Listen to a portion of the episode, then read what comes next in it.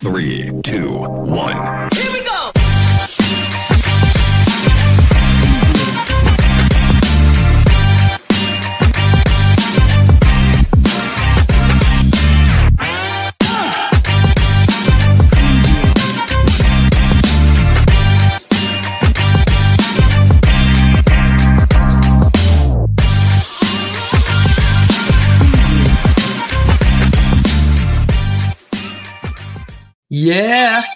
Love that intro. Love it. Thank you to my wonderful daughter, Courtney, for making that for us. You know, I say it like she actually did it for free, don't I? I mean, we did have to pay her. We did, and she made sure she collected. She held out her hand right away. Where's my Oh, yeah. Oh, she did the same thing to me. She's like, Where's my money? She's like, You want this e- file emailed to you? She'd make a great little terrorist because she's like, You want the file emailed? Pay up. Pay the ransom. You'll get the video, Dad. Pay the ransom. You'll get the She- video. She just sits there. That's right. That's right. So, welcome to Monday night, Dennis and Andy show. Uh, we are going to be joined here soon by Art Thibert, who uh, everybody should know because he's been in the business forever and uh, he's worked on major stuff. Uh, I first discovered Art's work actually on Superman. Did you know that, Dennis? He worked on Superman? I did. Yes. Yep. So I discovered it on Superman where he was doing finishes over Dan Jurgens. And then after that, he went to Marvel where he just blew up into the Art Thibert. Um, I've had the pleasure of working with Art before. He inked me on a on a few gigs over at Marvel that were X related. One was the Strong Guy Reborn uh, issue of X Factor trying to think what else. Did he ink X? No, he didn't ink the X Force. X Factor. He did X Factor. He inked my Uh, X Factor. He inked the Strong Guy Reborn. I think that was it. We haven't worked together that much, but you know, enough. So, you know, he's he's a good chat. He's a good guy. When he gets his butt in here, running late, I want to scold him for that. Boy, he knows how he knows how to get his comics turned in on time, but does not know how to uh, show up to a podcast on time. So there you have it. How's your weekend, Dennis? So we're just going to shoot the shit until Art shows up. Yeah, no, it was a good weekend. Elizabeth's birthday, so we went up to Greensboro and and hung out with her for her birthday. It was a great day. Oh, that's so nice. Of course, we always hit the the web flea market on the way up, but you know what? Not a single comic book in the entire flea market. Very, very sad. I picked up comics yesterday. I'll show what I got since uh, we got the time to kill. I got Star Slayer number one by Mike Grell. I've always liked Mike's work. I have issue two. I've been looking for number one, so I got me a number one. That's a good comic. Thank you. I got Final Crisis number seven because I just discovered my uh, one of my favorite artists, Doug Mahnke, drew it. I didn't even realize it. And of course, it's a book that is a key issue because it's the first appearance of a version of Superman. So I had to pay a little more for it. It couldn't be like issue one through six, which are cheap, but it's worth it because it's Doug. And then I got, and I've been looking for this for two and a half years House of Mystery. It has a beautiful Neal Adams cover with the first story is by Neal, printed from Neal Adams pencils. So been looking for it for two years. This friend of ours in town had a sale at his house. He has a huge collection. He sets up at cons. He had a sale at his house, and um, he out of all the Silver Age stuff, he had one issue of House of Mystery, and it was the one I needed. So, would you say that's serendipitous? I know that's actually really good timing. That was that was good. Good that you went back for the second day. That's true. But would you say that it's serendipitous? Did I use that word properly? You did. You did. And it was it was good. You did fine. There's no hyperbole there. Oh no, don't go there. Oh, Don't there. hyperbole. As Yeah. as Dennis, you know, Dennis grew up in a rich family. He had cable in the 80s and a computer in the 80s. So he likes to say hyperbole. I did. I do, and and we did, but but that's because when when back then it was Cablevision. They opened up literally right across the street from us, and in order to get people to have to pay for cable, they went door to door with a clipboard and said, "Hey, we're your new neighbors across the street. Pay for TV that you're getting for free." And of course, they offered us a deal, and my dad signed up. And hence of MTV. oh, very Oh. nice. I was actually on and watched it, so I was like, yeah, that also dates me. But yeah, if it wasn't for the fact that they literally opened up across the street, probably wouldn't have happened. Wow. Yeah, I picked up some books. I didn't bring mine down with me uh, at there as well, but you know, I did pick up the X Men 307 uh, Pressman Gold one, nice slab one, a 9.4. Um, they're hard to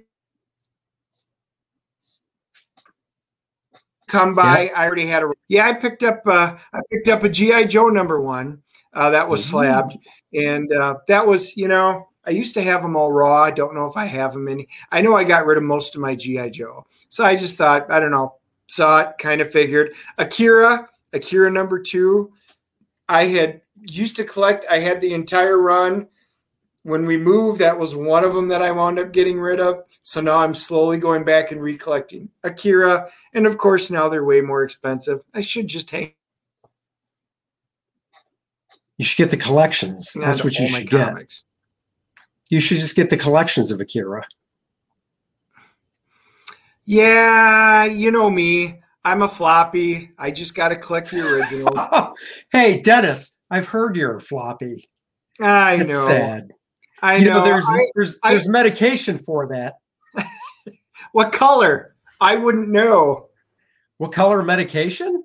Yeah. The little blue pill, Dennis. Oh, okay. All right. I like I said, I, I wouldn't know. Uh, uh, X Men. What are you doing? So you know, I do have collected volumes. You know, like like the X Men and stuff like that. So I do have some, but I like all the originals. So I tend not to uh, get too many of the uh, graphic novels, but there are some good ones. Well, good evening, Ted. Thank you for joining us. Art should be here very soon. Hey, Ted. Yeah, no, I, I picked up a Cyber Frog. Um, oh my God, I already, wound up forgot picking up the, some pretty good books.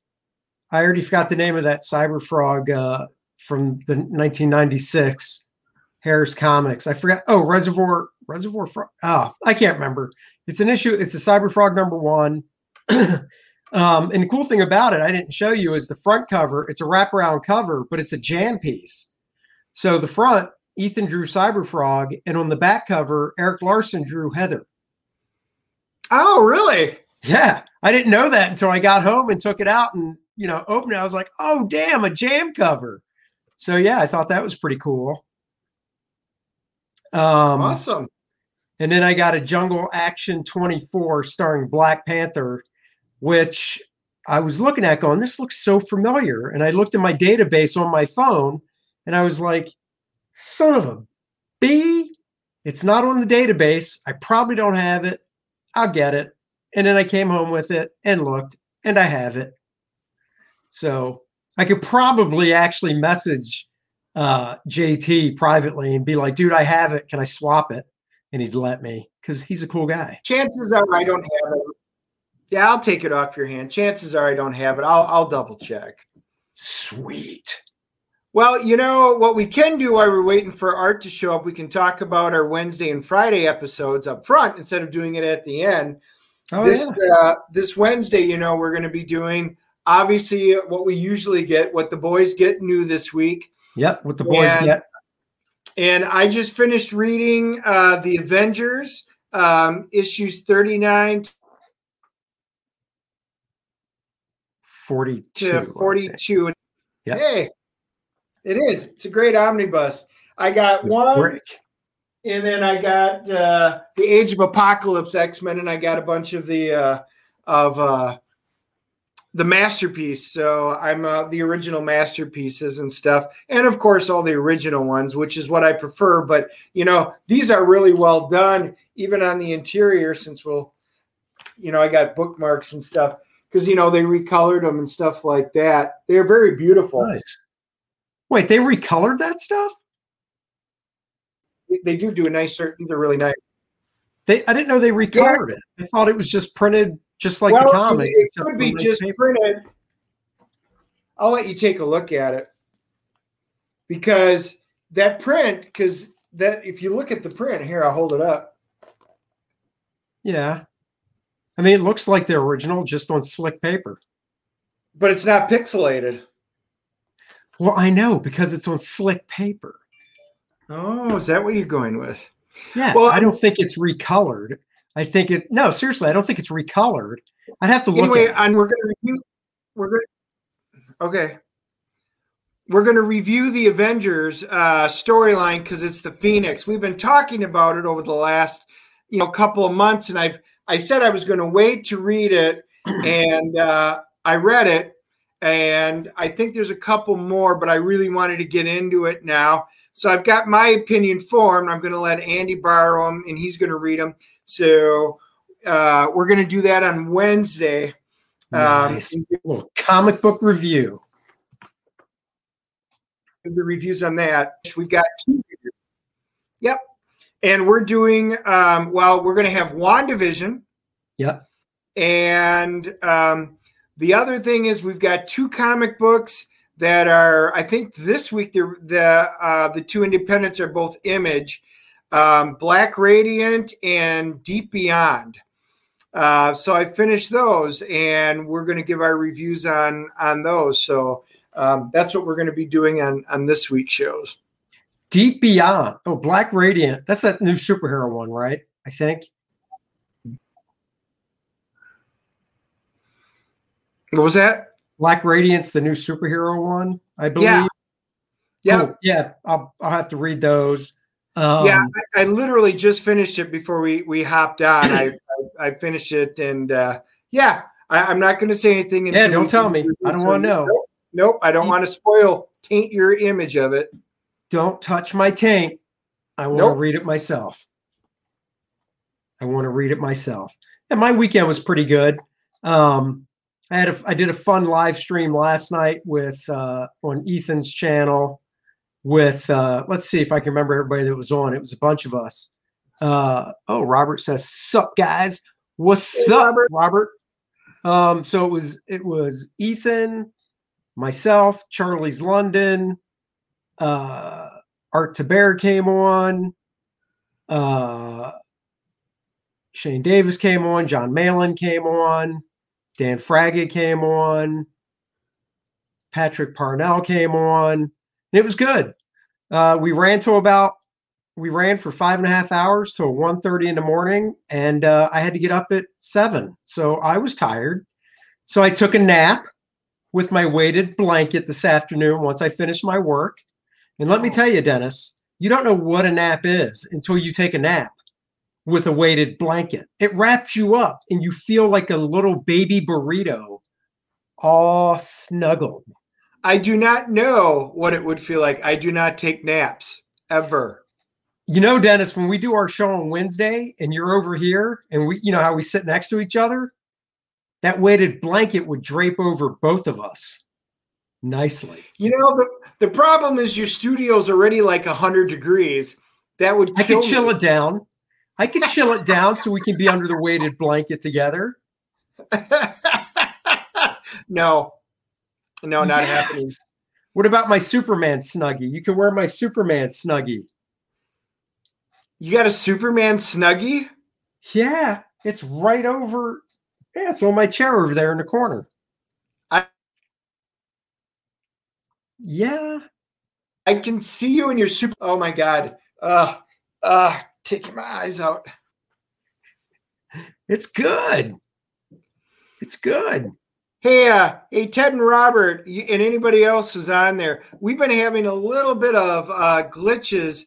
We don't know. We think it might be Spectrum because Andy and I are both out of Charlotte. So, if let us know if you guys are getting any lag that's on there. There's not much we can do, but I was Yeah, having let us know. Andy was having problems. So, just let us know if you guys are like that. Dennis just froze. So We're let us know if you guys see that. Yeah, let us know if you guys see any of that freezing up. Um, well, until Art gets here, I just texted him again. You know, if he didn't live in Texas, I don't know if I could be friends with him anymore. But he lives in Well, Texas, so is he in one of the, is he in a part of Texas where they're having problems? He was, but he was on the stream last night. He has his power back. So Okay. unless something happened I don't know about. Earlier today, he said he was all good to go. Okay. But that was earlier today. So we'll see. Um, but you know, like I was saying, yeah, little bits here and there. Well, thanks for letting us know, Ted. Hang in there. We appreciate it. Look, I restarted my computer. Dennis restarted his. It's got to be stupid Spectrum. And yeah, I we, pay for the I pay for the sweet package, and I know Dennis does too. So they're letting us down tonight. Yeah, yeah, I think that's what it is. We speed tested and and they're borderline. So I don't know. I think everybody's stuck at home. But um, uh, I liked art stuff a lot. Actually, so besides the couple things he inked over me, which of course I liked, um, he inked some Andy Kubert stuff on X Men. I really enjoyed.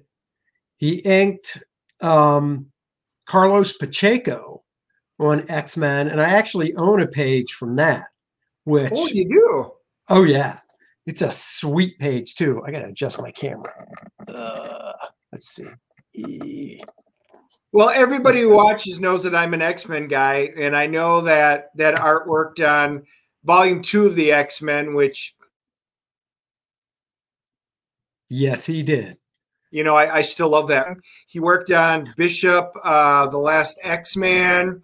He did, Did some he? X Factor that I remember. Yeah, Oh, that's cool. Yeah, so hopefully he gets on and uh, you know may, is able to to make it on. So we're just not talking about him. Oh, if But- he doesn't make it on, I'll be talking about him. Oh, Okay. Well, that's what we'll have to do. By the way, I hope everybody saw. Did you guys see the Justice League trailer? Um, oh yeah. What you so- think, Dennis? Well, not only am I a little bit excited, mu- must be on break. Yes, he is, um, Yep. And uh, so they officially announced. So it's actually six chapters in four parts is how it's going to be released, or all together as a two part in the theaters. It was Oh. really confusing. I thought it was going um, to be just a one four-hour movie. That's what we all thought. But when they officially they were t- talking about it, about it, and they solidified what they were talking about. Oh, look at that, So- Dennis. It must be your computer, Dennis. Well, we've done everything we can do, and I said it's thank you Spectrum tonight. Well, I'm not cutting out. I'm good. Oh, you're It's your- good. It's, So it's you your can ramble on all night and they can hear you. it's your shitty Wi-Fi. Yeah, yeah, they're they're gonna hear from me tomorrow. Anyhow, um, no, I'm looking forward to it. Courtney actually asked me. she said, "You know, are we going to go see it in the theater? You know, Justice League in the theater?" And I said, "Hell yeah, that's a movie you have to." Real quick, Chad, I love Avengers Forever. I've got the trade paperback of it. Love that book. I bought all single issues when it came out, and then got the trade. Um, yeah, no, I'm definitely. I told her, I said, we're seeing that in the theater. We're seeing Kong Godzilla in the theater. You see big epic stuff like that in the theater. I'm just curious to how they're going to do Justice League now. So does that mean they're going to release like part one in the theater and then like two or three weeks later release part No. two? I mean, They're gonna release it all on the same day, but they said in the theater they're gonna release both parts. So does that mean it's a movie with an intermission, with an Or- intermission? Or Yeah. is it technically two separate movies and you see them back to back? Well, either way, I mean, I don't mind doing the back to back thing just because it gives you a, a bathroom break without having to miss anything in the movie. So, but you know, I think the visuals in the trailer, everything just looks better. Um, oh my God, why am I blanking on the villain's name that was in the actual one that came out? Steppenwolf? Steppenwolf looks so much better in this version. Uh, uh, wait, hold on. I want to watch some rock and roll music videos. They are better than this. Son, you are wrong. Rock and roll music videos, that'll just rot your brain. We are filling your mind with goodness you can only get here. Anyhow, um, yeah, Steppenwolf looks better. Darkseid looks better. Just everything looks so much better. Yeah. The MCU sucks. Dude, the MCU sucks. Are you insane? The MCU, now granted, out of what, 24 movies, they're not all winners, but I'd say 80% of them are awesome. Oh, look. I'll be there soon. Art, you owe me a beer, you son of a. Uh, I haven't watched enough anime to say if it's better. I'm an anime fan, and I don't want to say it's better. I enjoy both. They're two totally different artistic styles. Um, matter of fact, right now we're Art, you son of a bee. just finishing up of uh, Attack on Titans. Do you not know how to tell time? oh, here's your beer, Oh, thanks. thanks, Art. and here's I- mine. Oh, you dick. What are you drinking? Oh, double chugging it, He's two fisting it. you bastard. Just to add insult to injury. Yeah, That's sorry right. about that. I was out all day uh, in the yard doing stuff, and I just got back in to get some dinner, and then I just realized, hey, Andy Smith and Dennis Turner. That's right. By the way, so there you go. Dennis, Art, Art, Dennis. You guys have met now. Art, just to let you know, Dennis is a huge X Men fan to the point, and I love bragging on this. He has every issue of X Men from number one in 1963 all the way to present. That's cool. Yep. I'll, I'll tell you, I'll, it's weird. Like the the original X Men, I was like, eh, you know, uh, the the Neal Adams X Men run, I was like, hmm. But then the new X Men with Len Wein and uh, and Cock, uh, what was his name? Um, Cockrum. it was Yeah. right. Yeah, yeah, Yeah, Dave Cockrum. Dave Cockrum. Oh my gosh, brilliant! That that's what got me. Oh yeah. I just wish, you know, a- at the time you look at it and you're like, this is mind blowing, but you almost kind of wish you could see that stuff with. Well, actually, I take it back. You remember when Dave came back to the book after Byrne? I think so. I think I have all And, that. well, Joe Rubinstein was inking it, and I thought Joe inked Dave awesome. And if Joe could have inked those early issues that Dave did when Le- when it was Len and him, you know, with issue, with Giant Size and issue ninety four, oh my God, that stuff would have been smoking. So who did ink that? Do you remember? I think it was Sam Grainger. Ah, Sam. Yeah, I mean, it wasn't awful, but and then Bob Layton inked one issue. That would, that would look good. Yeah, Bob. Uh, it was it was actually early on in Bob's career, so it wasn't. And I think Bob would even say this. It looked good. It was definitely. It, I think it was issue 108, so it was definitely a departure from you know the previous stuff because it was cleaner, but it wasn't Bob that we know of from Iron Man. You know what I mean? yeah. He wasn't there yet because it was. I think Bob said it was one of his first gigs. So, but Poor Dave. Poor Dave. I, I liked his run on Legion of Superheroes too. yeah. I thought that was killer. Um, I don't know who inked that, but man, those women were hot. I think Dave inked a lot of that stuff himself, didn't he? Did he? Yeah. Yeah, because I liked it when he inked himself. Yeah. So I would like to go back on those issues um, and just check it out because he was definitely one of those guys that um, I think we were talking on Spill um, Spilling the Ink the other night, and we were saying like like when you're young and you're buying books, you didn't know you had a favorite artist. You just bought Right. books, and then when you get older and you start looking at your collection, you go, "There's a lot of this guy, or there's a lot of that guy," and so when I, you know, when I started getting older, started working professionally, looked back and I like, I have a lot of Dave Cockrum stuff. he was one of those guys. Yeah. Yeah.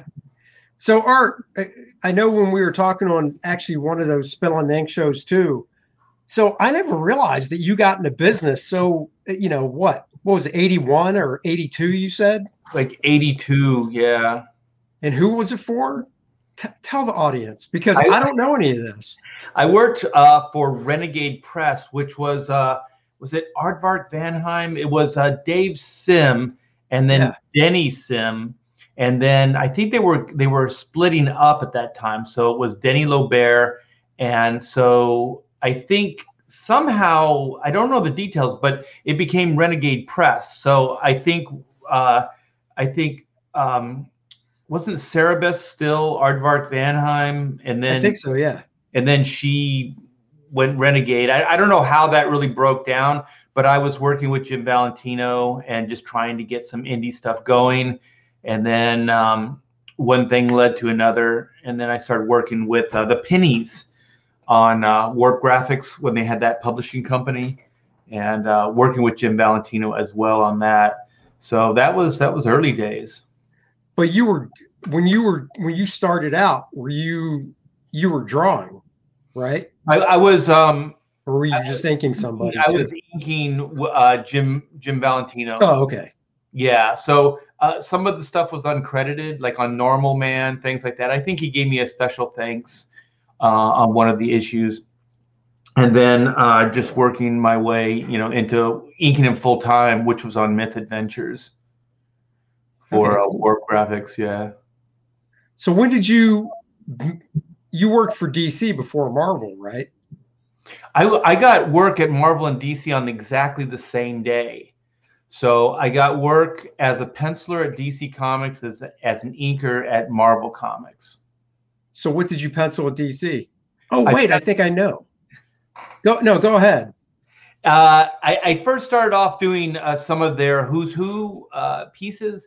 So I worked on some of the Star Trek stuff, and then worked my way up to DC Universe. Yeah, Who's Who? Dennis, he said Star Trek. You love yeah. Star Trek. Who was the captain, Dennis? Who was the captain before uh, before Kirk? Robert April. I- and then there was Captain Pike. It was Captain Pike, I think. Yeah, that that was my my Who's Who, and then I did the Academy, and there was another character, some uh, woman. She looked like she was like maybe it was like the next generation stuff because she had a different uh, uniform on, and she had like curly hair. I, I don't remember the character's name. Yeah, so I, I did that, and then I did some Who's Who uh, pieces, and that was quick. Like it was just like rapid fire. I did those within a couple days, and then I started working on the Warlord um, for DC, penciling Who inked it? uh, Pablo Marcos. Oh, Yeah, and you know Pablo, like growing up, I was like, yeah, but then uh, you know how you always hear the stories, and then Yeah. You're like, um, why doesn't this look as good as everybody else he inks? And then it's like, well, Pablo, I guess his wife was sick or something like that. It's a sad story. And so, you know, hospital bills and things like that. So I think other family members were picking up the brush and uh, Oh. and helping out. So yeah, it wasn't quite, you know, the Pablo Marcos that I was hoping, but it was still pretty good. Yeah. oh, that's cool. Yeah. But then when did you start Superman over Jurgens? Um, but, but, but, but I did, I did some other pencil work. I was, uh, I did a bunch of Teen Titans spotlights. Yeah, that's what I thought. That's the stuff I was thinking of. Yeah, I penciled and inked. I think that was 84 or something like that. So this is a couple years into it now. And, um, so I was doing ink work, you know, at the same time at Marvel. I was working on their uh, Star line of books, remember they had like Garfield and was Oh it yeah, Garfield yeah. or uh, and then I, I was working on uh, the Inhumanoids. yeah, and well, you know, you got to pay the bills, and Dude, uh, I hear you. yeah, yeah. So I, I was working on that for a while, and then um, I got uh, I got work on uh, Time Masters. So I was penciling Time Masters, Oh, an yeah. eight, issue, eight issue maxi series, I guess that's what they called them at the time. And so I was doing that. I was convinced it was going to be the next Watch, Watchmen, so I was very serious. You know, I was like, "Oh, gonna get all the detail. I'm Dave Dave Gibbons got nothing on me. You know, all that stuff. And it just became, you know, like another job after a while.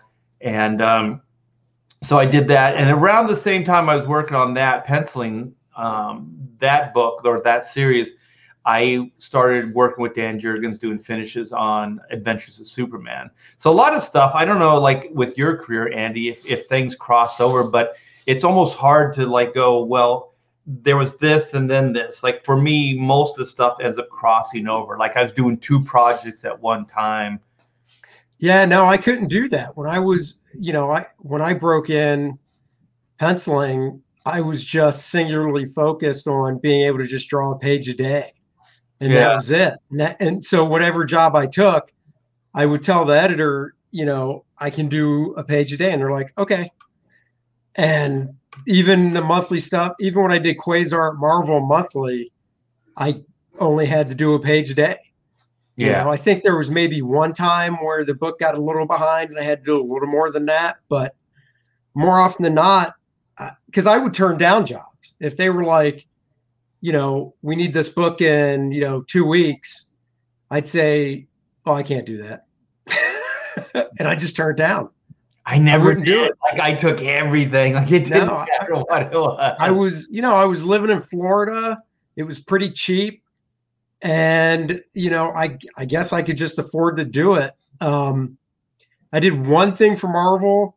It was an issue of Warlock, and it was during the some one of the Infinity things. And the editor was like, you know, we do we need it in two weeks. And I said, well, I can only do breakdowns. I can't do full pencils because I could do breakdowns two, three pages a day. And they're like, okay. So I did breakdowns on it in like week and a half, two weeks. I can't remember who ended up doing the finishes, but you know, it's definitely not a job that I tell people to go seek out. yeah. So Well, uh, Dick Giordano said, "There's jobs you do for love, and there's jobs you do for money, my boy." that's right. And now we're both at the stage where we just do it for love. yeah, yeah. It- it- it's it's a great place to be. You know, doing these uh, like boutique books, um, as I think Graham calls them. I call them event books, but he he likes the boutique books. I think I mean I think they're both. I think I think boutique works. I think event works as well. I actually let Dennis borrow that copy of Chrono Mechanics I got from you so he could read it. So Did you read it yet, Dennis? I did. Um, I wasn't familiar with it, so Andy had that copy, and he goes, "Here, read this." So I took it, loved it. Um, Doug is as soon as I saw the mullet, I was all in. It's Drink quite a his- mullet. His Depsy. yeah. Extinguish your thirst. Drink Depsy. yeah. Dennis used to rock a mullet pretty hardcore back Yes. then. So So yeah, back in the day, and uh, I loved it. Yep. Thank Yeah, you. I thought it was a fun book all the way around. Caravaggio. Um, I, I enjoyed the book. It was really a fun read, and I'm like, I it's not one I would have ever even seen. So I thought, hey, enough something else that was really cool and fun. I'm glad. I'm glad. I mean, it's it's all about entertaining people. So you know, if, if you can if you can entertain somebody for 20 minutes, a half hour while they're reading the book, then then you know, mission accomplished. So I'm glad. that's cool.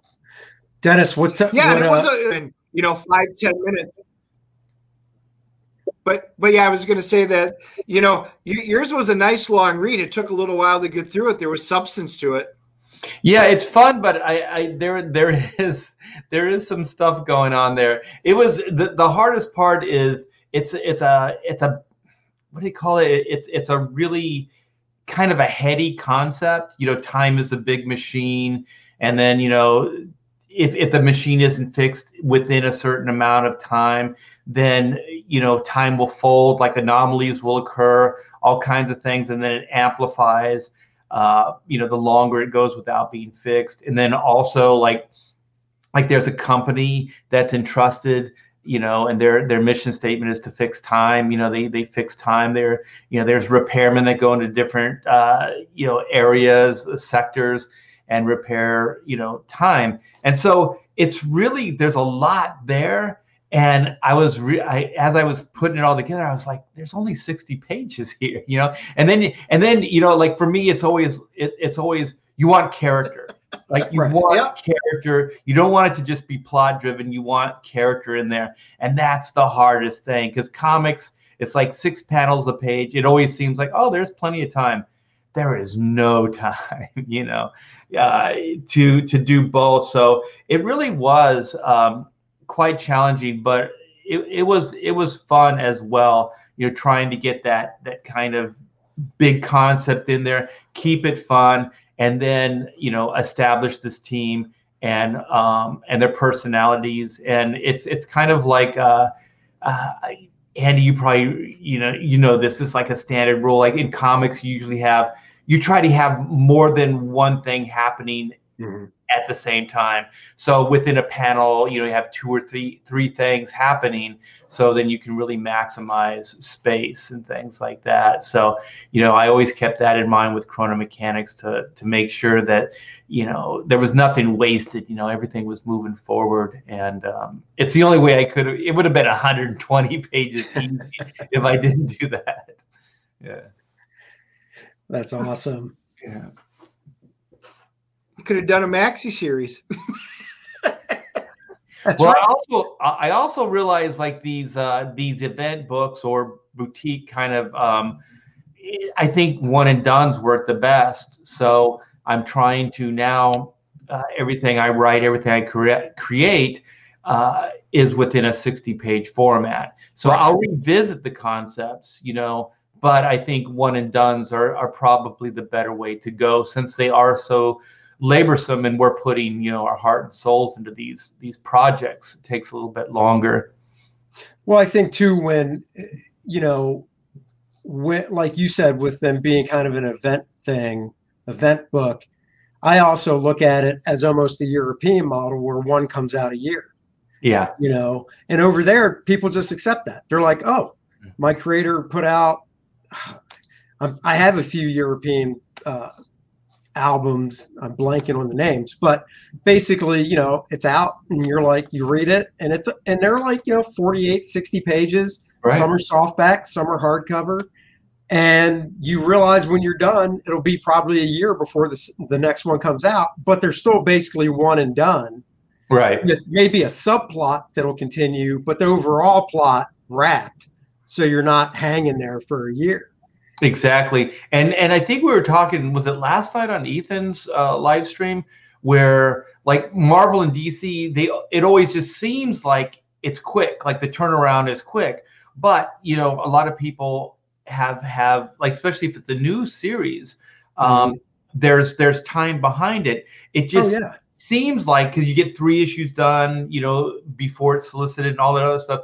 So it always seems like they're just coming out because there's so many books that they have, but they have multiple teams and those teams are working in advance. So, you know, it always seems like, well, it's just every month stuff's coming out. But in right. reality, it's taking quite a bit longer to do these books. You right. know, it seems that way because it's a line of books. Yeah. Oh yeah, totally. So now you're working on. You you mentioned last night. You even showed us a little piece of art, uh, black and white too. I assume you're just in the writing stage though. Actually, Besides, like that couple, you know, that one promo piece you showed last night. Well, it's it's pretty much written, and then I'm I'm just kind of thumbnailing it. So I'm just putting layout. Oh, hold on, put those back up. I love showing that. I love seeing that stuff. I'm okay. I'm going full screen. So you do your little lay. Man, I just can't do layouts like that. Yeah, so I'm so just, tight. I'm just kind of blowing through stuff. Man, I wish I could do layouts like that, but I just You know, have you ever seen Brian Stelfreeze's layouts? No. They're just like that, just as tight and clean. Yeah, I just kind of um, I jot them down with pencil, and then I just bring them all together with the inks, and it's it's it's it's quick for me. But the thing is, you know this as well as anybody.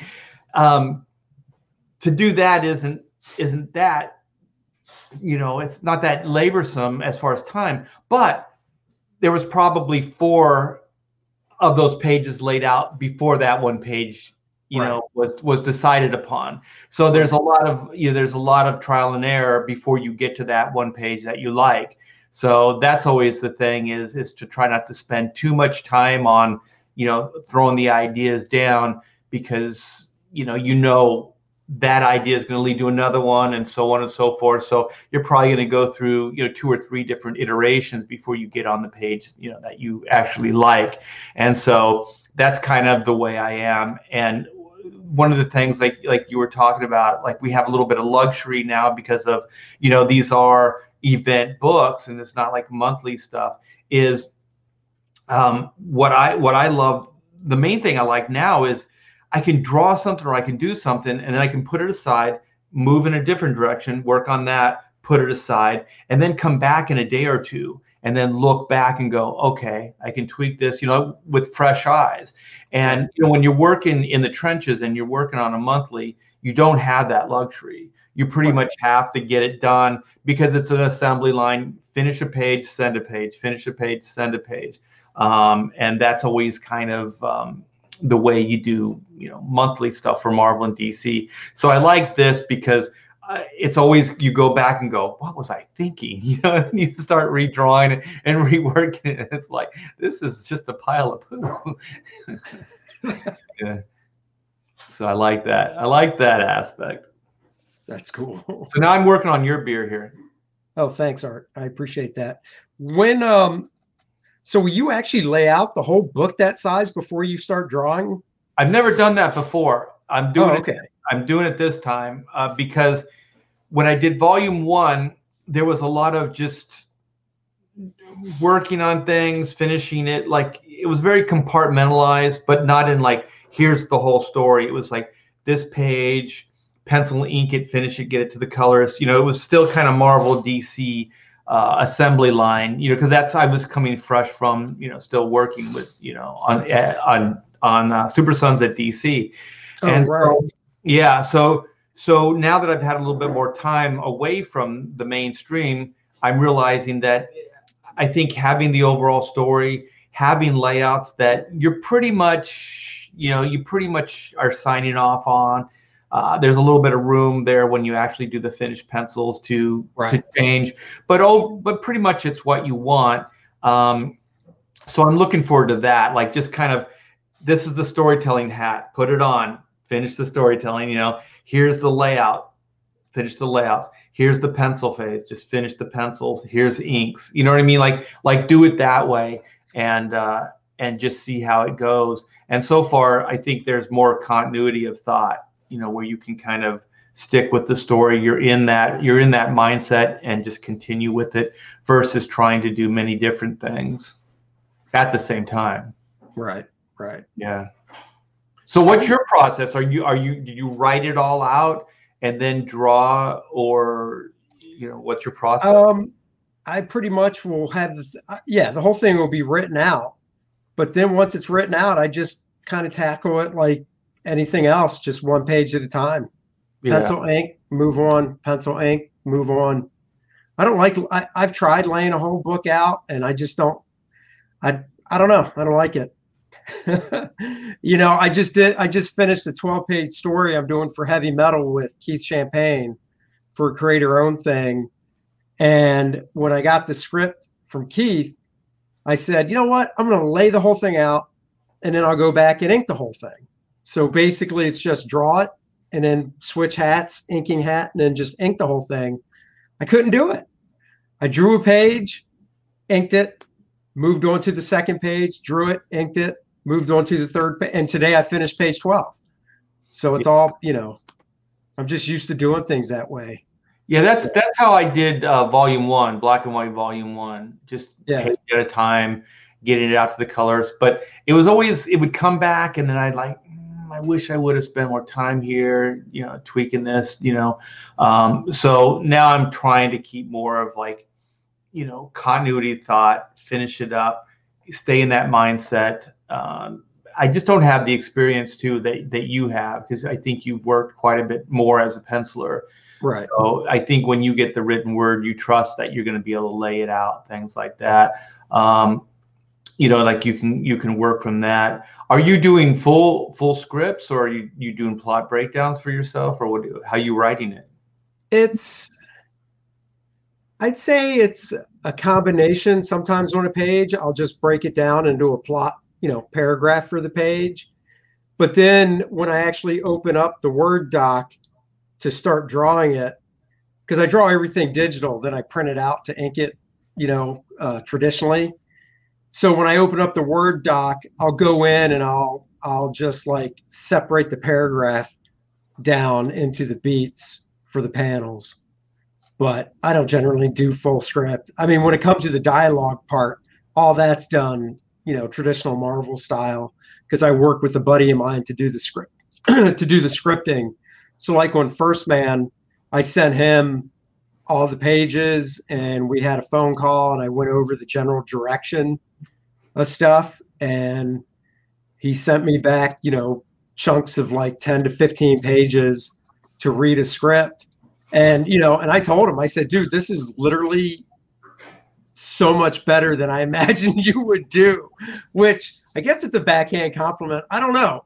I just like i knew it would be good because you know i've known the guy for like 30 years. I know what he can do. So i knew it would be good but it was just so much beyond my expectations with like little things he thought of and stuff and um and actually i just got everything back from the letterer for it. So uh, I sent that PDF to my writer so he can read proofread it, and I proofread it and made some notes.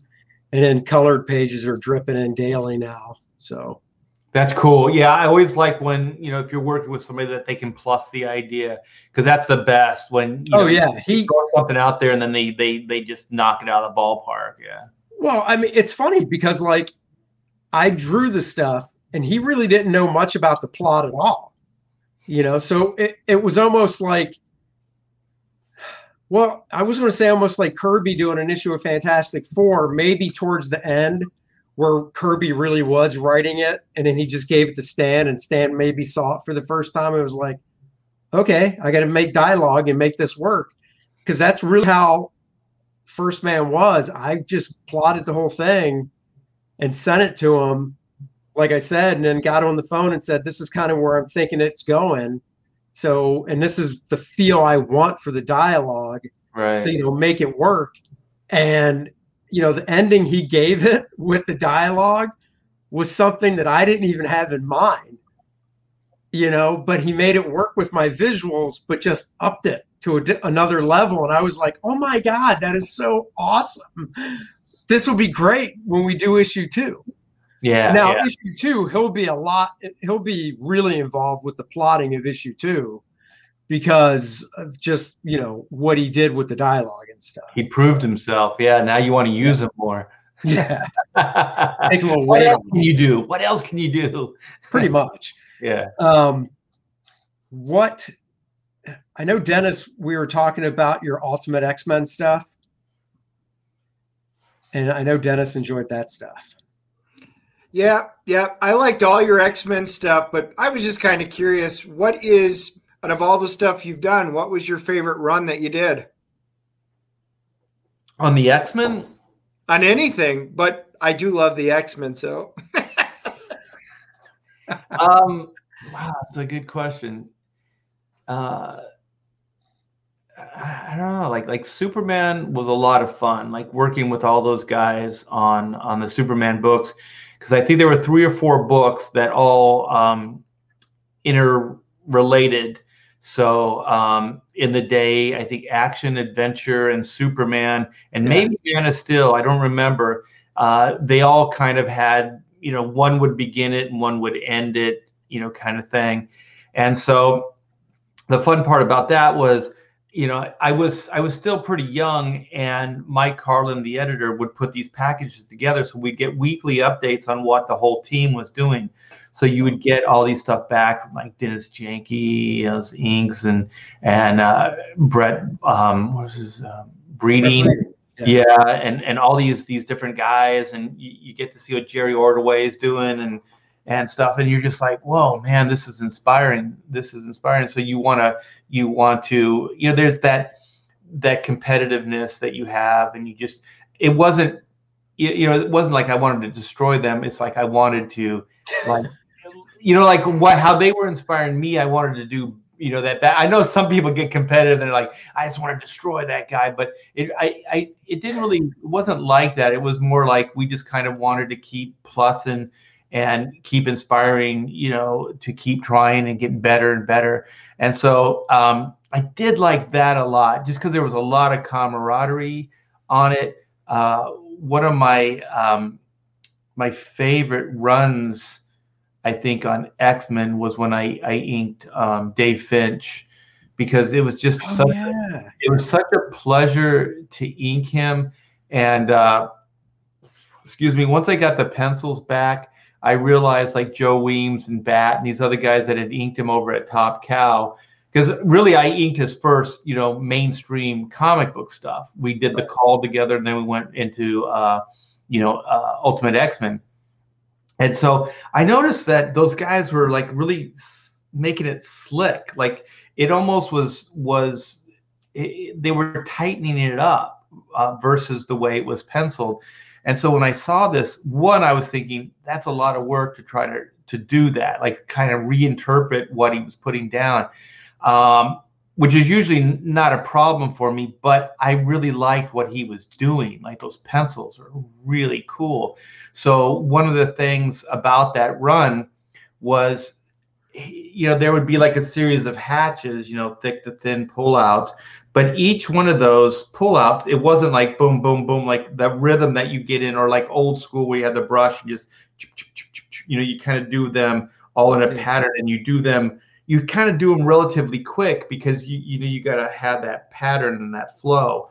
Um, this was a little opposite. It was more like kind of like scumbling around and, and pulling out. So they were like, they were more organic.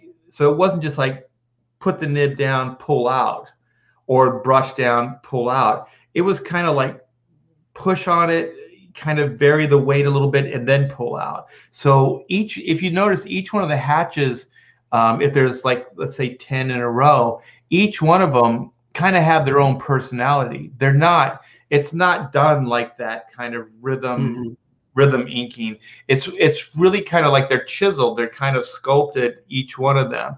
And so I was really trying to emulate the pencils because he wasn't i don't know how he pencils like if he just kind of you know, like moves his hand a lot yeah. and then you know does things but one of the things i always try to do because i am a penciler as well is when i see pencilers like that's why i like to work on pencils not blue lines because you can see that that energy that the penciler puts down. Like you can see how they they use the pencil. You can see that movement. You can see that motion. So a lot of times uh, it inspires me to actually ink them uh, in a similar way. And so dave did and dave really supported what i was doing and marvel was really trying to get um, danny miki in for that job and dave was like no i want art to work on it oh, so nice. he was really yeah he was really in my you know on my side on that and um, and it feels good when you're working with somebody that really has your back and likes what you're doing. And so even when um, after uh, Batman Hush, uh, Jim Lee was done with that, DC offered that to Dave and I to follow Jim Lee on Batman Hush, and uh, I actually convinced Dave. I was like, no, no, no. Ultimate X Men is the better gig right now because you don't want to follow Jim Lee. I've done that before. You don't want to do it. it's tough, man. It's really tough to be compared to Jim Lee. So I, I actually think like uh, those two are a toss up, Dennis. Like um, working with Dave on the Ultimate X Men and then um, working with Dan Jurgens and the, the team on Superman. Ah, Here's very a question for you. Who's the artist art like inking the most? And I was actually going to ask you that as well, but I have a good follow up. So we'll go with that first. Thanks, Chad. Yeah, I liked um, I liked Dave Finch. I uh, liked Stephen Segovia. We did uh, Action Comics together um, just a few years back, and uh, I kind of like guys where it just doesn't. I, didn't have to think, man, and it wasn't like that. Everything was so put down, you know. It wasn't that type of thing. It was just that it felt just natural. Just my line just fit what he was doing once again, he was really in my corner as far as support, things like that.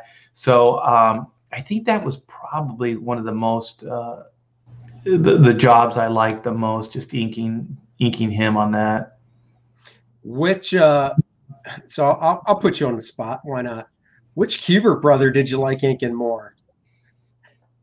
Because you inked them both. I, I, think. I think you know something. No, I actually don't.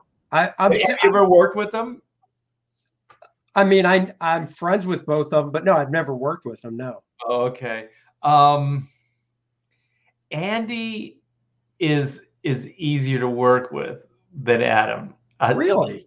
Yeah. I would have actually thought the other way around. I Adam had a lot of like very specifics. I like them both, you know, as people, but um, Andy was was kind of like there. There was this thing that he did, and I thought it was really peculiar. Where uh, we were working on Ultimate X Men as well, and uh, there was it was really loosely penciled. There was this this drawing. It was really loosely penciled, and it was a, it was a sequence, I think, and um, and then um, I inked it, you know, how I thought was it should be inked. And then he's like, um, he's like, you didn't you didn't do what I thought you would do. And I said, well, what was that? He goes, well, I was I was hoping you'd ink it like like Joe, like my father. And I was like, why would I I do that? He goes, well, it was a, it was a trial. I wanted to see if you would would you just kind of like step up and and do it. I go, if you asked me to do that, I Right. could do it, but there's no way I was going to be able to just channel your father without any heads up. And Right. uh, to him, it seemed like it was very obvious that that's how I should have done it. But to me, it wasn't. It was just kind of like when you get that stuff, you realize, you know, that everybody can't pencil uh, the page as tight as they might want to. So Right. sometimes they just need to get the page out. Sometimes family things are happening. There's all kinds of stuff. So as an inker and, and other, you know, like I, I'm sure colors do this and things where you kind of you kind of step up for them. You know what I mean? You just go, oh, okay, well, it's a little loose, but he probably had some other things that he had to do, maybe a family thing, whatever. And so I just kind of went into this mode where I tried to keep it so it looked like everything else in the book. You know what I mean? That we were doing. I didn't think like, oh, he he penciled this loose on purpose because he wanted me to channel Joe Kubert. You know, it was weird. Yeah. Yeah, I mean, if I can't think of like whenever I penciled a job and worked with a new inker that I didn't really know, I would I would email them or call them and be like, hey, you know, this is kind of what I'm looking for, you Right. know. But I would never just draw something and think, oh, they'll do it like this. I would always leave a note, even if I wrote it on the page, like like if that, if that was me, I would have wrote, you know, could you try and ink this like my dad would, like Joe would, Yeah. you know? I would have Like- told you up front Yeah. because say- then you could have been like, oh yeah, let me get some of Joe's stuff out and and you know maybe do some warm up stuff on scrap paper and get into that rhythm. And yeah, I'll give it my best shot. Yeah, definitely. Even as as uh, you know, because I think Joe was more of a brush guy, so Yeah. just be it could just be as simple as just you know using a brush instead of a nib. You know what I mean? Like you'd have a different look that way. Yeah, but there wasn't really a heads up, and he was really kind of like like I should have known this, and I just remember like I, I was like. I don't think this is a very reasonable thing to to have, No, that's weird. you know. That's weird. Yeah, yeah. That's too funny. so so I did I did I was asked to leave uh, that run of it, and so um, it kind of had just uh, it had just kind of how do, how do I say it nice? Like the relationship had, had run its course. Let's just say Right. that. And so I still had three pages that I needed to ink. And I'll tell you, I know that you've been in this situation, Andy, where you're just like, you're so upset. Like, Oh yeah. I put my heart and soul into this series, and then you just got rid of me, and and I barely have time to finish the book, you know, and whatever. So you still have pages. You want to be professional, right? You don't. You're not going to hold them hostage. Oh right. Yeah. You know. So you know, I'm like, oh, how do I do this? And so I inked three of those pages. I, I call it just inking angry. Like I was just like, ah. and I was like, I don't care. How dare you? But you know what? The thing is, um, when you're a professional, you've been doing it as long as we have. It still comes out good. it's like Right. it's like you can't like you always there's that professional thing that will override even when you're trying to screw up you know i mean? Like you instinctively will always kind of you'll still make that right decision and you just Oh yeah. look good yeah. Because i've had jobs where you know i've had more time and then i've had jobs where i've had less time. And then you hold them side by side and you're like holy crap i can't tell the difference Right. you know what I mean? Like, and that just goes to show you. I mean, you don't want to work like that all the time, but No. you can, and you can still bring a, a certain level to it. You know, you can still hit that high benchmark that you set for yourself, even though you only had two weeks versus three, you know, or four weeks, you know, uh, Yeah. kind of thing. And so, like I said, just for the record, it's hard to do that month in and month out. So you don't want that kind of schedule but you can do it every once in a while if if you have to. Yeah. Yeah. That's cool. That's very cool. Yeah, I mm-hmm. mean, I like both. I like both their stuff. I still, you know, there are two guys that I still buy just because they drew it, so I'll buy it. yeah. Okay, I'm going to ask you, which brother do you like better as far as style? Um, I've always gravitated towards Andy more than Adam's work. Uh, I like Adam's layouts and storytelling better. You know, so from that aesthetic, where if I'm just literally looking at the layouts he does and just camera angles and stuff, I, I lean more towards Adam. But from a drawing style, I like Andy a little bit more. Could be because of the name. I don't know. Um, uh, it's an Andy and, thing. and- and, you know the funny thing too is Andy was and and I don't know this could be a subconscious thing and I'm being serious. Andy was the first brother I met when I was going to the Kubert School. He was also the one that because when I was going there, their their studios were in the basement of the school, so uh, I would go and hang out with Andy more. And Andy's wife ran the art store at the Kubert School. So I would basically talk to her daily because the art store was, you know, connected to the school. Right. So I would talk to her daily. So I think I was just kind of connected more with Andy than I was with Adam. yeah. Uh, so I mean, that could have something to do with it from a subconscious level. I don't know. I mean, Well, I like I think said, the nail on the head for me uh, is that uh, I think Adam's storytelling and layout I, I really like. Yeah. And then Andy, Andy is is his really polished. Like everything he does, there's a level to it. It doesn't Right. like he's a machine. Like everything is his pencils are beautiful looking. Like you don't even sometimes you don't want to ink them. All the feathering, all the hatching, everything's all worked out, and there it's really it's really resolved. It's it's it's a finished piece of artwork.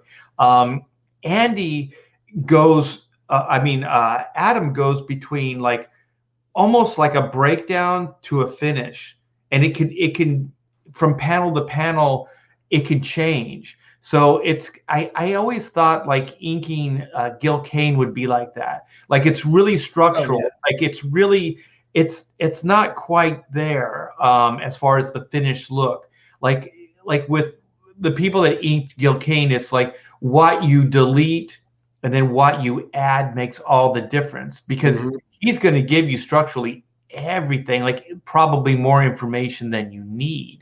You know, so you got to kind of learn how to abbreviate that, and because if you did it, it would just look, it look weird. You know what I mean? It would be too structured, and so with um with uh, Adam, his his work would it's not like it was it was so structured but it was uh sometimes it would be shorthanded or like not quite finished or it would still be in like a structure phase.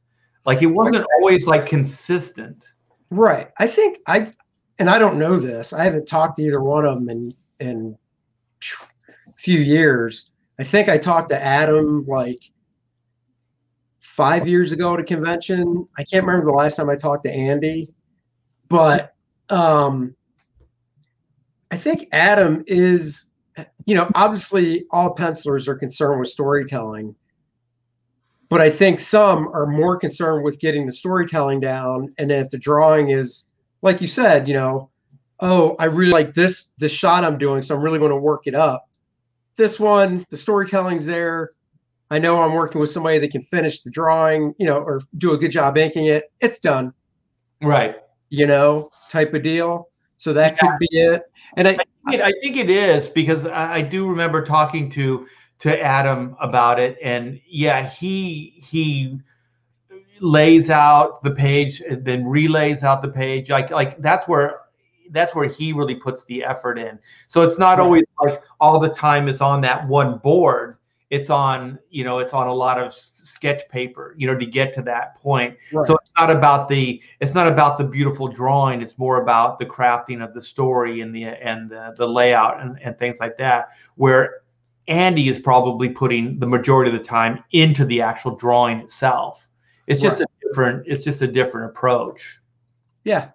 And and I agree with this comment. I think Adam does a great Hulk. And you know, when I think Wolverine, you know, I think Adam, Yeah. you know. Uh not that Andy, you know, and Andy's drawn both those characters, but when it comes to who I'd rather see draw those two characters, I'd rather see Adam do it. Yeah. Yeah. But you know, Andy's so immersed now with DC that you know I think Batman with him because he's done so much Batman stuff. Um, but getting back to like the storytelling thing you were talking about, I mean, I think that's how Byrne is, John Byrne. I think to him the drawing is secondary and the storytelling is is first, and that's what most guys will tell you anyhow yeah. especially before uh, this became before before it was all about you know name artists and all that back in the you know 70s and and previous you know 60s 50s whatever it was just about storytelling. It wasn't about drawing style. And that's how a guy like Byrne came up and even you know Frank Miller. And to them it's like no the drawing's secondary. It's it's the storytelling yeah. you know that that's first and foremost. Whereas now and even i came up at the Kubert school with with thinking about style you know storytelling first but still a good look a good style you know Yeah. it was just like really starting in the early 90s when i got in so, Yeah, I think like the like the image, the image guys, uh, things are changing. So it was it was going from, you know, um, a penciler inker team. It, it still was there, but it was more of like the it started going more where the penciler was even controlling like an ink style. You know, it, it just kind of evolved from there. And then there there are people now that pencil so incredibly tight. oh Um, yeah. yeah they do they don't want you to veer from them at all. And i've i've worked with people like that. Sometimes it's good but i i like it looser. I like um Yeah, no, there's more the interpretation factor there. I like that a lot more. No i'm the same way. I don't i've i've only inked a couple uh, yeah maybe a couple people that are that tight but no i'd rather ink in between like what i do which i consider loose tight because Yeah. when you first look at it you're like oh, that's really tight. But then when you start inking it, you're like, oh, I got to actually think Yeah, and yeah, I like that too. Yeah, I like Yeah. I like working with people like that. Um, Brandon Peterson, holy crap, man, his pencils tight. are so freaking So tight. tight. You get so I, tight. I get uptight because I'm like, I gotta do it exactly like this because if I veer from it, it's gonna drive him crazy. Oh, Because yeah. he put so much effort into making it look a specific way that if I veer from it, um, like I said, sometimes it, it uh, it, it I don't know. It, it's weird because it's it's like sometimes it's you really like it, sometimes you don't. You know what I mean? But I'd say I'd say overall I like I like the looser pencils more so than the than the tight pencils. Yeah, definitely. Definitely. Dennis, anything else on your mind? Yeah, the one last thing I've got is um, Andy and I were talking about some of your runs earlier. You did Bishop, Uh oh. I know. right? Because you He's know we were talking going in Eknom, um, the last X-Men. Repeat. Yeah. You froze up. Yeah, we're, we're we're glitching here. We you did uh, we were talking. You did Bishop, right? Um, that that series that he had, right? Yeah, yeah. And that was with uh Okay. I can never say is it Georges Jeanty? Is George Yeah, that's how you, s- right? Georges Jeanty. Jeanty. Yeah. yeah. Yeah. Yeah. Um that guy that guy's man, you talk about a machine and getting things done. Holy crap, man. Yeah. And Yeah. there's always there's always a level. It's it never it never dips in quality. It's always just consistent. Yeah. Yeah. Cool, Cool. man. All right. I think we're going to wrap it. We've gone a little over an hour. We like to keep it tight. So, Keep it tight like keep it tight like Brandon Peterson's pencil. exactly. Exactly. Well, actually, last question. How tight do you pencil for yourself? Um, crazy tight. Uh, Do you really? Because I, I it's Actually, I think I've seen some stuff on Facebook you've posted, and I'm like, damn, that's tighter. Because I pencil pretty tight for myself too, but not that tight. yeah. People say like, well, you you pencil the way you ink, like you're inking, like Oh, while you're yeah. penciling it, and I think it's just it just comes natural. But I remember I I was so fortunate. I look back and I think, oh my god, how did how did this even happen? But I got to have lunch with Frank Frazetta, a one-on-one with Frank Frazetta. Um, I, I broke in before comics. I worked as an illustrator, so I worked about five years as an well. I was still working in comics, so it was probably about three, three or four years actually, uh, working as an illustrator. So I was working for Bridge Publications, and they were hiring uh, Frank for you know to do covers and things for uh, like Battlefield Earth, things like that. And so um, they uh, they had him come down to the office. They invited me and a couple other you know illustrators to have lunch. It was all catered, and we just got to hang out and talk to him, you know, one on one. And so one of the things I asked him about was like penciling and inking, and he said, "Pencil tight, ink loose." Mm-hmm. They told me, and I never forgot it. And I was always like, to me, it makes a lot of sense because Yeah. you don't where you want the movement is in the inks because that's the final process. But Right. it's the time to think is not while you ink. You know what I'm talking about. I can Oh yeah. explain to people that are listening. When you get in your head to ink, you're done. So, Right. so the way I explain it, penciling and writing is a process. Try something, rip it up, try something again. It's a process. Inking is a performance. Inking is like you're going out on stage and you're going to sing an opera or something like that. That's that's a performance. So when you're inking, you get one shot at it. So like if if you're out on stage and you're singing and you drop a note or you do whatever, that's the performance for that night. You know what I mean? Right. The Right. next night will be different, but that's the performance. So inking is really kind of being in the moment and just just rocking it. You know what I mean? Like like when you have to think and you're getting in your head, you start hesitating and you start making mistakes. So Right. is is really it is a performance. You just kind of got to go with it. There's a rhythm and there's a flow to it, and you really have to be in, intense on it you, because Right. it'll get away from you. Penciling, like I said, it's a process. It's a different type of mindset. And so when he when he said that, I was just like, you know, then I would try to go, you know, well, Frank said it, so I'm, I'm going to have to start doing this, and it just kind of stuck. And then it's so uh, when I was when I was you know doing you know working in with image and you know doing all that stuff, I remember having conversations with um, Todd McFarlane, and Todd's like the opposite. He pencils really loose, and then he does the finishes with the inks. Right. And so I was always like, how do you do that? you know, it doesn't exist. How do you do this? You know, kind of thing. And so um, it always seemed a little like it wasn't intuitive to me. It didn't really register to me to do it the other way. So I've always kind of penciled tight and then just kind of try to go over those lines very loosely and try not to think too much about it so I could get energy and I can get, you know, some power or whatever it is that I'm trying to get across in the inks. And so that's that's the way I've always approached it. How, how do you do it? Uh, same thing. I mean, I pencil my stuff not as tight as I would for, you know, if somebody, if I was hired as a penciler for Marvel or DC, whatever, I don't pencil that tight, but um, it's it's pretty tight. You know, it's probably 80% of what I would do for a company compared to like, you know, Todd, who's probably 50%. Right. You know, he does half. Yeah. So I like I like most of the decision making being done in the pencils. So like you said, I can get in there and ink and not have to think about the drawing and stuff, but um more about the finish that I'm putting down on it.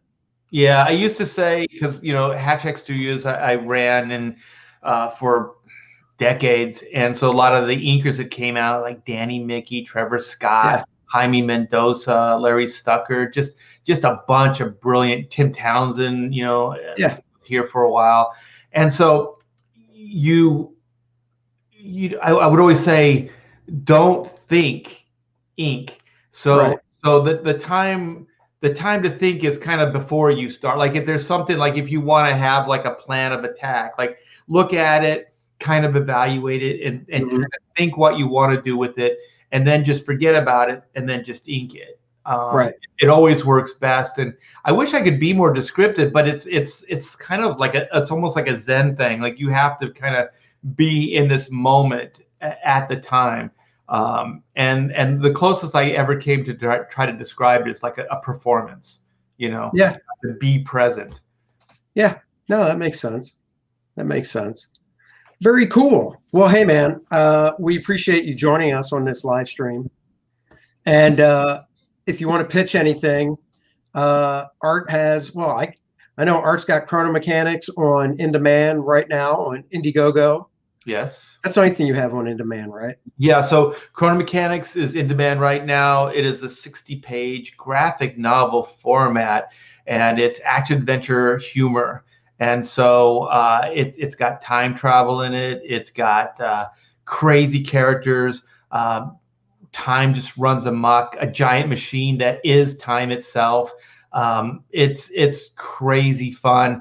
Um, I had somebody uh, explain to me they they were like, it seems like the humor and, and, it seems very European, like you know. And there's like there's there's a little bit of a Moebius vibe there and stuff. And I was like, definitely. And then they said the humor is kind of you know uh, Hitchhiker Guide esque. Oh right. You yeah. know, and, and things like that. It's very British. And so I was like, well, I like all that stuff. So you, know, you never know where, you know, or how these things happen, right? When you're creating, you're just channeling all these things that you like. So um, once that was said, I was like, holy crap, yeah, that's exactly what it is.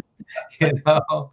So if you like those things, you know, Hitchhiker's Guide, you like even some of the Monty Python, you know, stuff, and and uh, somebody said it's kind of time bandit ish, uh, you know, where you know you it's funny because somebody told me this was after the fact. You know, you create stuff and then people say, "Were you thinking this when you came up with it?" And they're like, "You know, uh, time bandits, those those the midgets or the little people or whatever we're calling them these days, those guys were janitors." And I was like, "Those guys were janitors." Like, yeah, like they worked for the almighty what being or whatever. And I was like, oh my gosh, that's crazy. Hey, Pedro, what's up, brother? What's up, Pedro? Yeah. That's it. We're just wrapping up, Pedro. You're gonna have to go back and re- rewatch it. But thank you for joining. Um, that's so funny. I love it. Midgets, dwarfs, little people. Who knows? who knows? But but the thing is, uh, when when they they pointed it out, you're like, oh my gosh, maybe even you know some of some of that was getting into you know Yeah, yeah. comics, yeah. That's cool, man. Well, thanks for joining everybody. Uh, this was fun. I love talking to Art about shop. Basically, I could talk talk shop all day. So uh, there you go. Well, we should plug. We should also plug uh, "Spilling the Ink" of the Bro. Oh yeah, this uh, this Thursday, the Professionals spilling the ink, 8 p.m. Uh, I think Dan Fraga is handling it this week. Yep. So we'll be over there. So definitely check that out. Art has a YouTube channel, so check out his YouTube channel and subscribe. Please sus- subscribe to our channel and hit the notification bell so you know when we go live. And Dennis and I will be back on Wednesday for comic stuff, uh, what we got that week. And we're going to review the latest Avenger storyline with the Phoenix. And then we'll be back Friday to talk WandaVision and a couple more uh, independent comic book reviews as well. So You know, until I- then, I, I just had an idea. I'm sorry to interrupt. I know you're trying to close it down, but uh, uh, I should have you on, you guys on, and we should do a WandaVision because I want to talk to somebody who's who's watched it. Oh, Yeah. we're up on it. What's Yep. that? We're up on it. So Oh, yeah. Totally.